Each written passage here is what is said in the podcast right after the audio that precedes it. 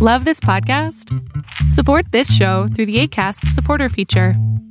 It's up to you how much you give, and there's no regular commitment.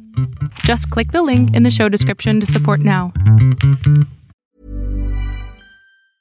It's that time of the year. Your vacation is coming up. You can already hear the beach waves, feel the warm breeze, relax, and think about work. You really, really want it all to work out while you're away. Monday.com gives you and the team that peace of mind. When all work is on one platform and everyone's in sync, things just flow wherever you are. Tap the banner to go to Monday.com. Here's a cool fact a crocodile can't stick out its tongue. Another cool fact you can get short term health insurance for a month or just under a year in some states. United Healthcare short term insurance plans are designed for people who are between jobs, coming off their parents' plan, or turning a side hustle into a full time gig. Underwritten by Golden Rule Insurance Company, they offer flexible, budget friendly coverage with access to a nationwide network of doctors and hospitals. Get more cool facts about United Healthcare short term plans at uh1.com. Ready to pop the question? The jewelers at BlueNile.com have got sparkle down to a science with beautiful lab grown diamonds worthy of your most brilliant moments. Their lab grown diamonds are independently graded and guaranteed identical to natural diamonds, and they're ready to ship to your door. Go to Bluenile.com and use promo code LISTEN to get $50 off your purchase of $500 or more. That's code LISTEN at Bluenile.com for $50 off. Bluenile.com code LISTEN.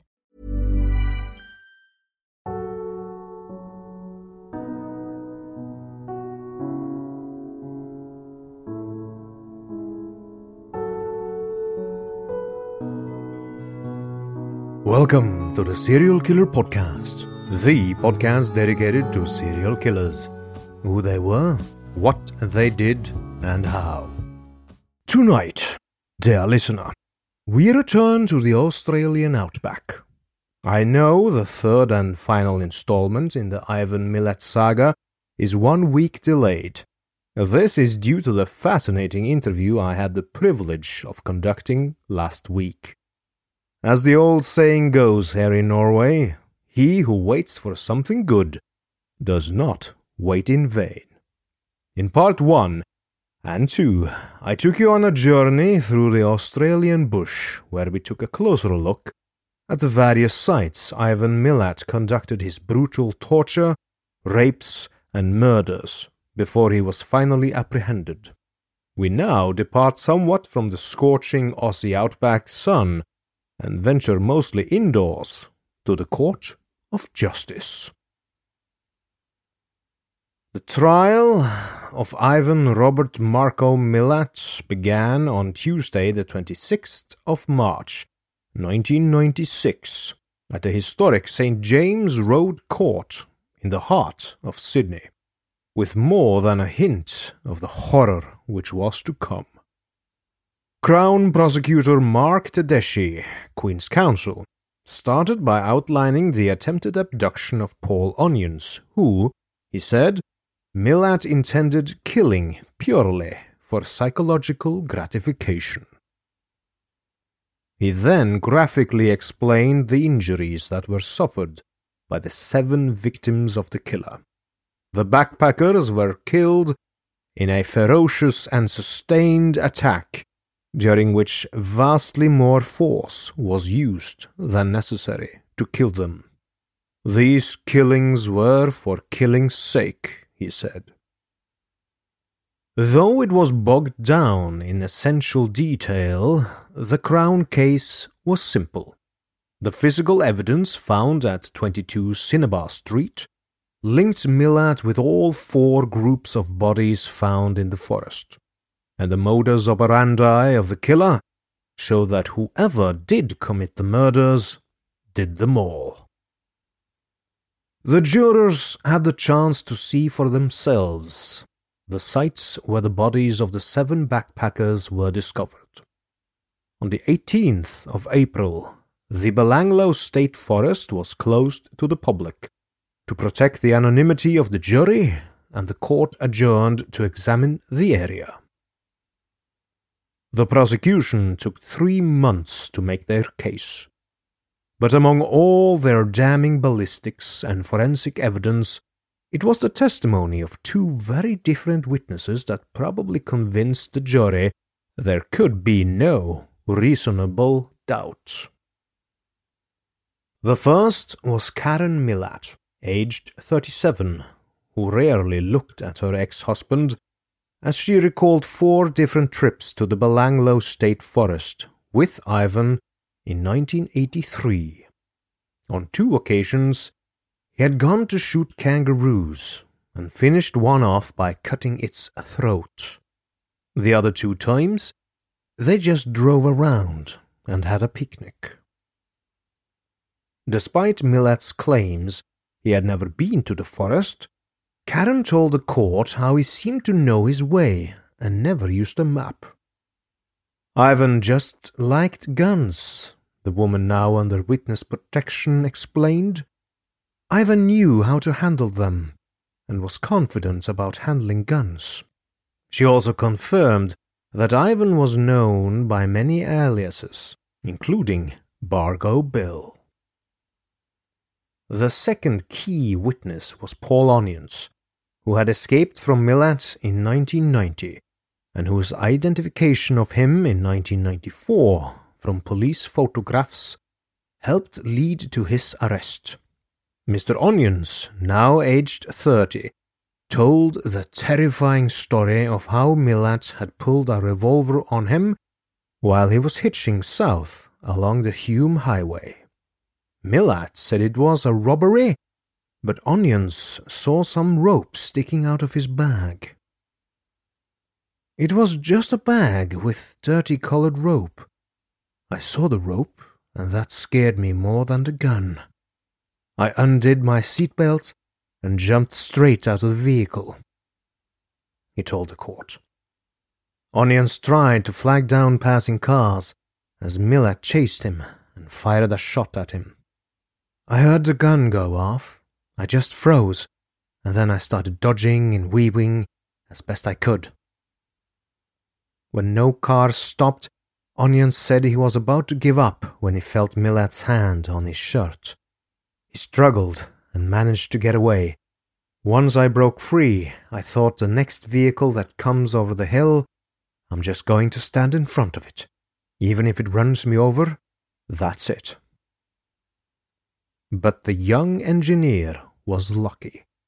He managed to stop a passing van, jumped inside, and locked the door. The people inside were saying, Get out! Get out! And I said, This man has got a gun. I am not going anywhere. Onions, who had left all of his belongings in Milat's vehicle, said the last thing he remembered seeing was a stupid grin on the face of the man who just tried to gun him down. It was the thirteenth week of his trial that Milat climbed into the witness box and swore to tell the truth, the whole truth, and nothing but the truth. He could have made an unsworn statement from the dock, but to the surprise of many, chose to give evidence and, more importantly, to face cross examination. Ivan was by now a middle aged man. His defense team had done everything to make him look more presentable. His iconic handlebar moustache was gone. His usually unkempt hair was now clean cut, with grey wings on the side. On his face was still his very recognizable, distinct overbite grin. Dressed in a navy blue suit, Milat coolly answered the questions of his counsel, Mr. Terry Martin. He denied having any knowledge of or involvement in any of the deaths or the abduction of Paul Onions. He admitted having up to 30,000 rounds of ammunition for Chinese made rifles at his home, but had no idea how the vital Ruger rifle parts came to be hidden there. He claimed he had never been to the Belanglo State Forest, contradicting the sworn evidence of his former wife, and he had no explanation as to how many of the victim's property came to be in his and his brother's homes. It was soon after this that what many regard as the turning point came under cross examination from Crown Prosecutor Mark Tedeschi, to whom the ever cool Milat just kept up his denials. So, the Queen's Counsel began, you ask the jury to accept that someone broke into your locked house, despite the burglar alarm, planted a Ruger rifle bolt in the ceiling of your garage, dropped the weapon's receiver in one of your boots in the hall cupboard, making sure both gun parts were painted in the same camouflage colors you use on your firearms, then left a single fired cartridge linked to the murder of Miss Caroline Clarke in a plastic bag on the bed in a spare room. The usually cocky Milat could only answer, they must have. It was a low point for the defense, from which they never fully recovered. There were only a half dozen witnesses for the defense in the entire trial, and conspicuous by their absence were Milat's sister, Shirley Soire, with whom he shared the Eagle Vale home, and his mother, Margaret Milat. The witnesses that Milat's side did call presented him as a good neighbor, who was always willing to help, but the damage had already been done to his reputation. In his final address, Crown Prosecutor Mark Tedeschi said it was Milat's incredible arrogance and unbelievable self confidence which led him to keep his victim's camping gear and parts of a murder weapon at his home. He said Milat not only fitted the physical description given by Onions, but that his four wheel drive and a revolver with copper tipped bullets also matched the traveller's testimony. Milat also often visited Lombardo's shops at Casula, where Onions was offered his fateful ride. It is my submission there is only one person in the whole of Australia who matches all of those descriptions. The man, the car, the equipment, and the place. And that is the accused he concluded. It's almost as though the accused left a fingerprint in the forest because of the incredible coincidence of all the items being linked to him. Then Milat's counsel made a strategic concession and raised a terrifying theory which has continued to haunt the case to this very day. Terry Martin said there was a reasonable possibility that one, or both, of Ivan's younger brothers could have committed the murders and then planted the evidence on their sibling. Ivan himself had testified that he had no knowledge of whether his brothers were involved in the offences. Both Richard Milat, a labourer at the time aged forty, and Walter Milat, a self employed builder aged 44, had featured prominently in the trial. But both had denied having anything to do with or any knowledge of the backpacker crimes, despite the victim's property being found at their homes.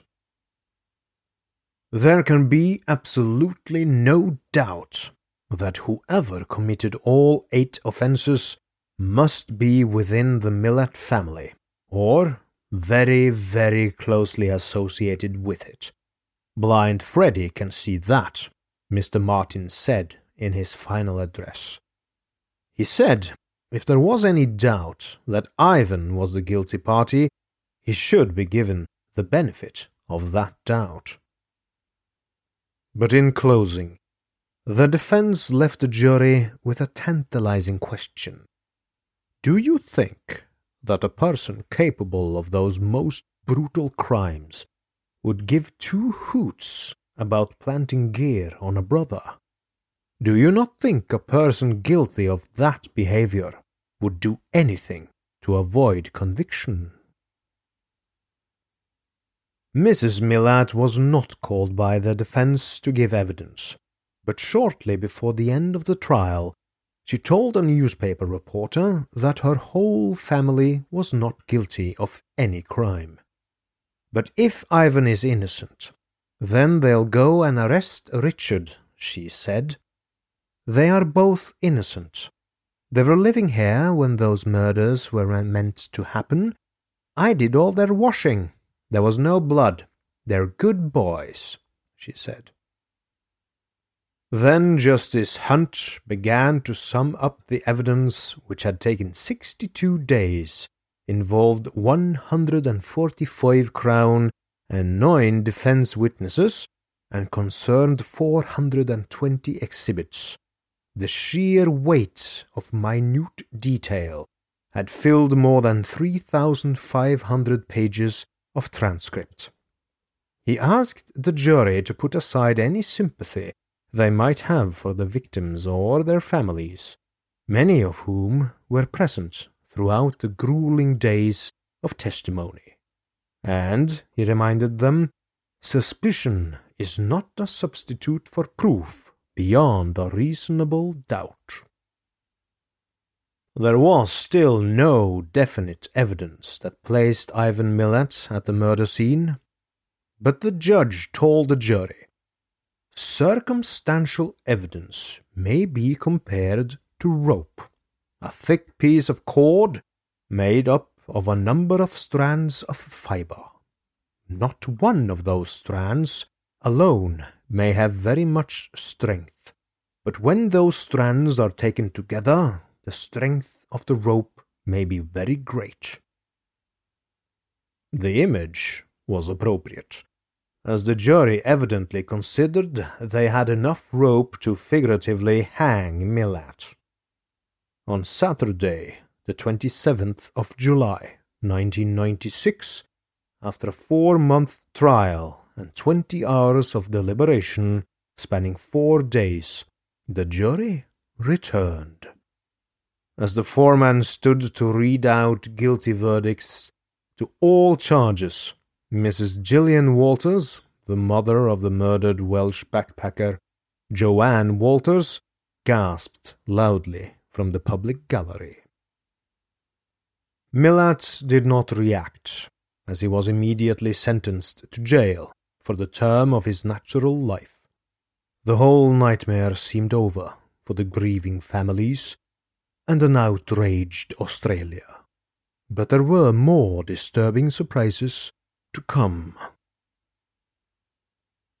In passing sentence, Justice Hunt stated that Milat's callous indifference to suffering of his victims was almost beyond belief, and he suggested that the only motive ever raised by the court for Milat's reign of terror was that the backpackers had been savagely and cruelly attacked for the psychological gratification of the prisoner. The judge then stated what police investigators, the families of the deceased, and public feared most. It is inevitable that the prisoner was not alone in that criminal enterprise, he said.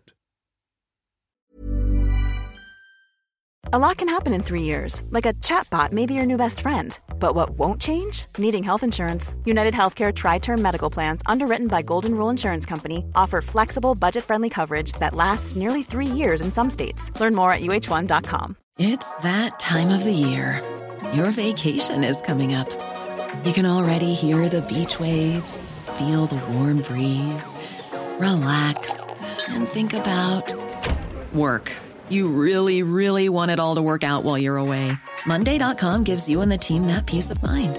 When all work is on one platform and everyone's in sync, things just flow wherever you are. Tap the banner to go to Monday.com.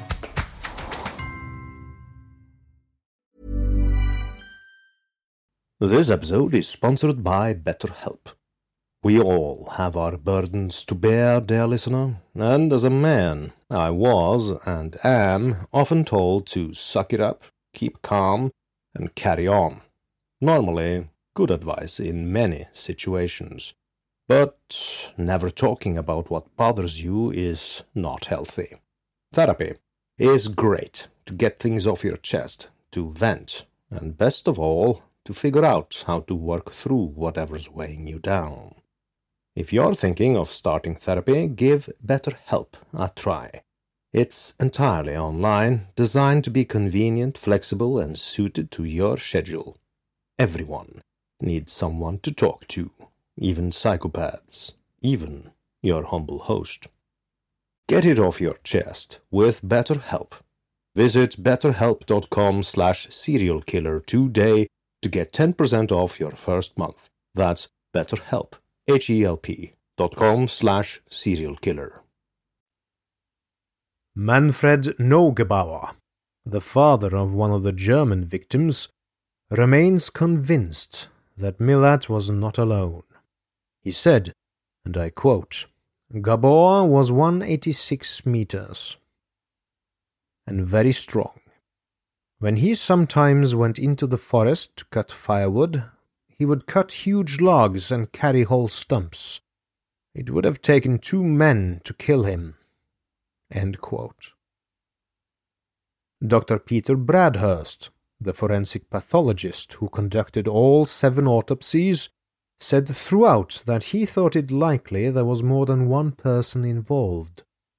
The theory of multiple killers was supported by evidence that two rifles had been used at one death scene and shots had been fired from different directions.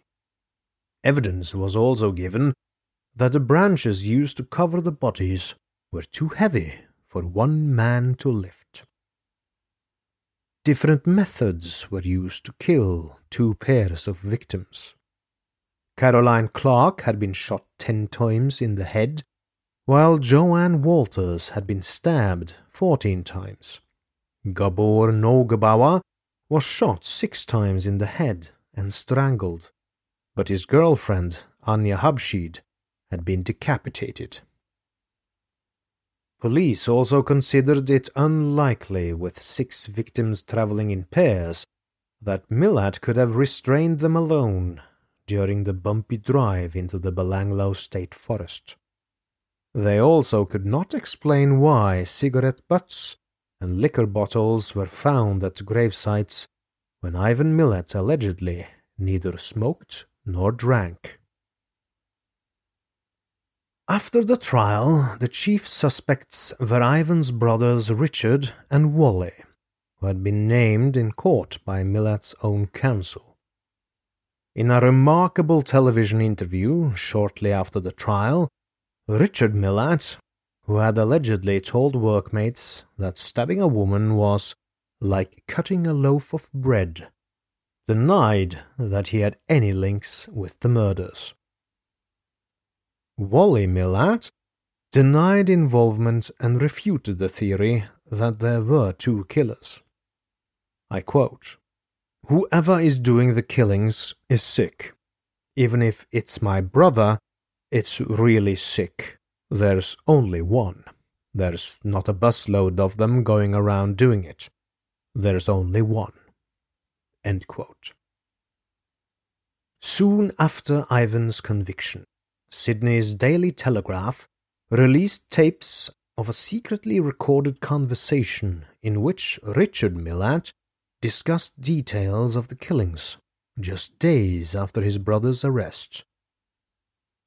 The tape, which lasts 72 minutes, was recorded in a Sydney pub in 1994 during a covert police operation involving a family friend of the Milats called Philip Polglase.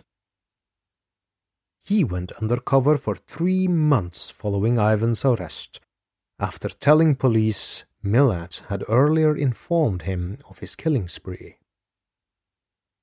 The tape was said to show the extraordinary insight that Richard Milat had into the mind of the killer.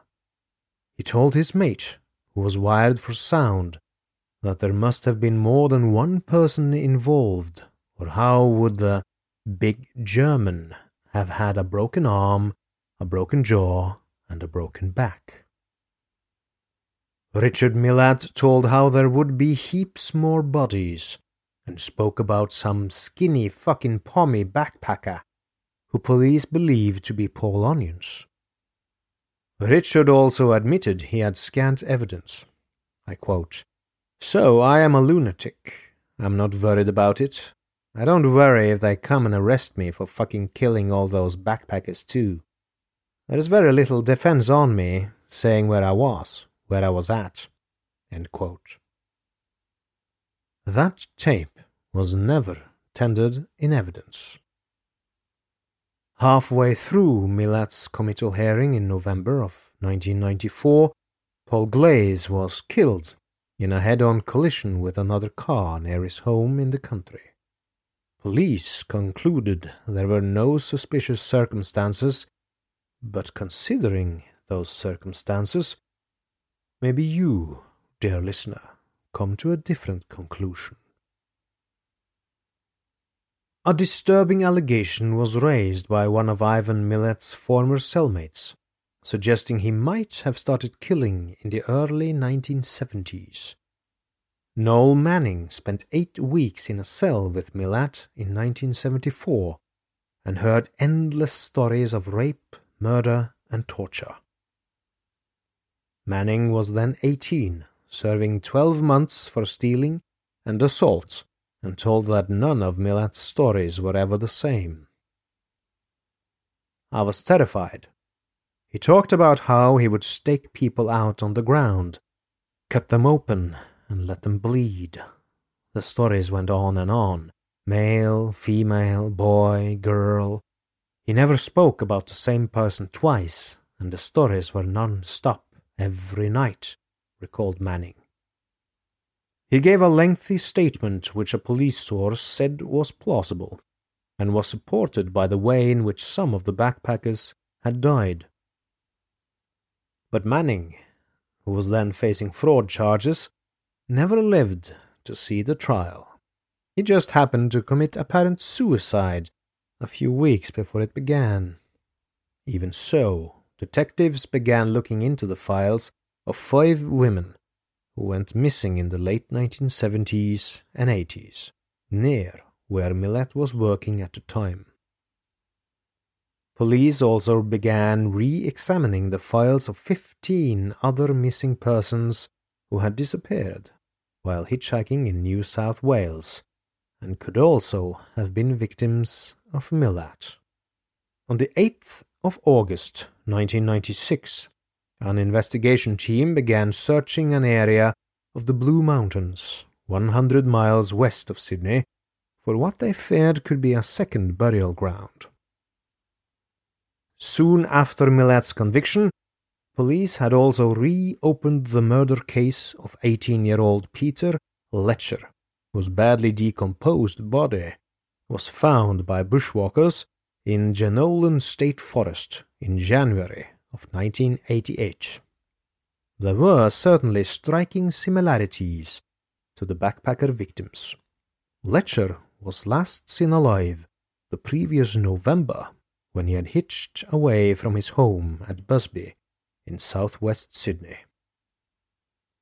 A coroner's report revealed that Letcher had been shot several times in the head and killed in a similar manner to the backpackers but meticulous search of the area with metal detectors failed to turn up any new evidence or any further bodies. Meanwhile, the police kept their files open on the Belanglo State Forest killings, while several members of the Milat clan complained that they were still under surveillance and that they believed their phones were being tapped. Ivan Robert Marco Milat began the rest of his life in a small three by five meters sandstone cell in Maitland Bay, north of Sydney. Officials almost immediately classified him as an A2 maximum security inmate, the third highest classification a prisoner can be given. He was initially only allowed one visitor per month However, Unlike so many serial killers, his story does not end with cold iron bars shutting behind him. Ivan Milat has been corresponding with his Sydney based nephew, Alastair Shipsey, from the country's most notorious maximum security prison since 2002. Mr. Shipsey self published the Milat Letters in Australia in 2015. In the letters, Milat complains about his cell resembling an enclosed cement box. He explained why and how he hacked off his own finger with a plastic knife and addressed it to a judge in 2009. According to Milat, he knows how to get what he wants behind bars. Hunger strikes, self harm, and displaying aggressive behavior are two of his favorite tactics. He also claims to get his share of women who writes to him in search of love. According to Milat, is not interested in romance. Some of the women are, and I quote Ivan here, crazy fox. In fact, he's not overly interested in anyone other than himself, professing to avoid other inmates as he shares his views on them. The killer's words do not give any mention of sympathy for the families of the seven young backpackers he killed in the Belanglo State Forest, south of Sydney, between 1989 and 1992. He has been described as a highly manipulative inmate by prison authorities. But that hasn't stopped him from reaching out to those on the outside and convincing at least one person Mr. Shipsey of his alleged innocence. If scandalous behavior inside prison wasn't enough, the Milat case never seems to come to an end.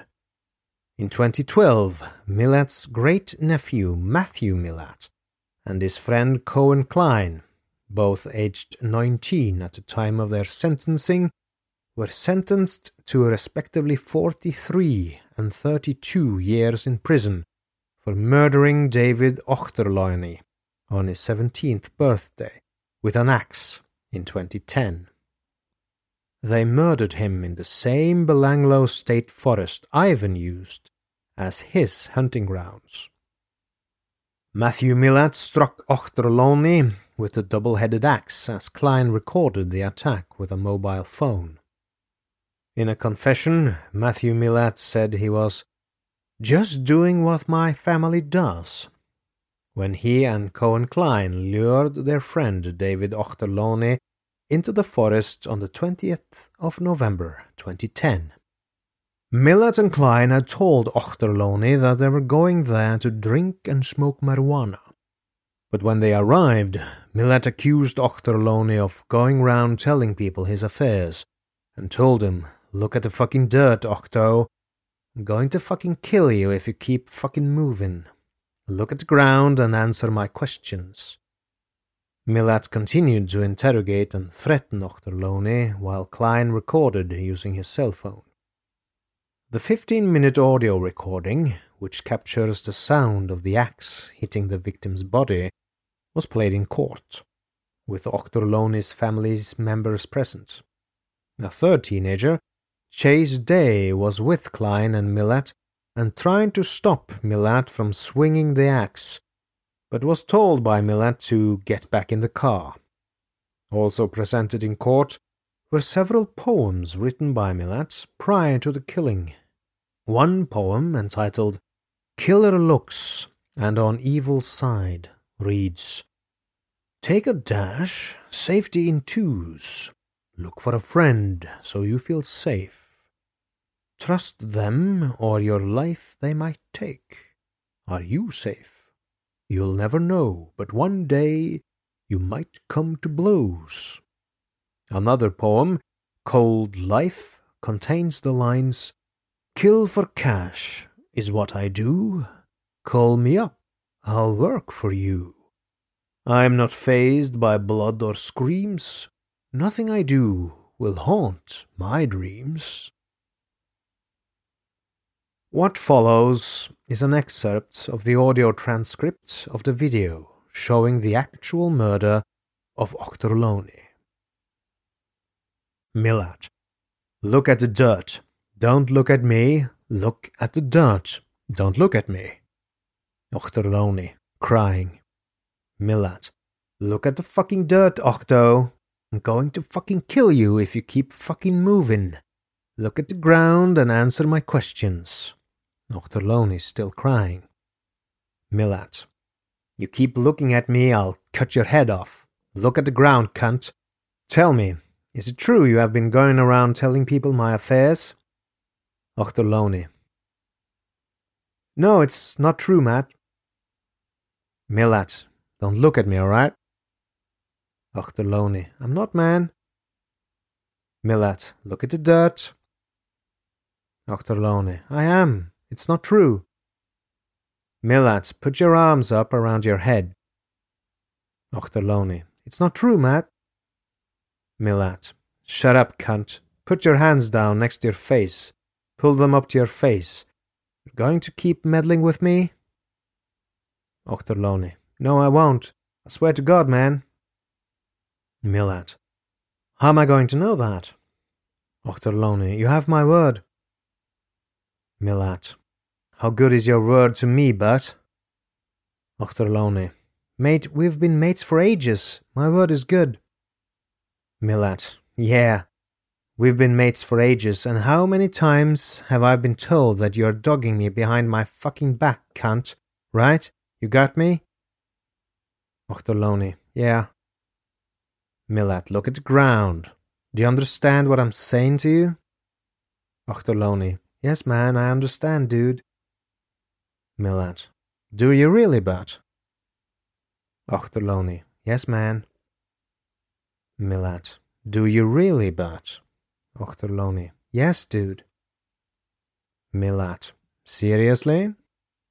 Ochterlony. Yes. Milat. Seriously?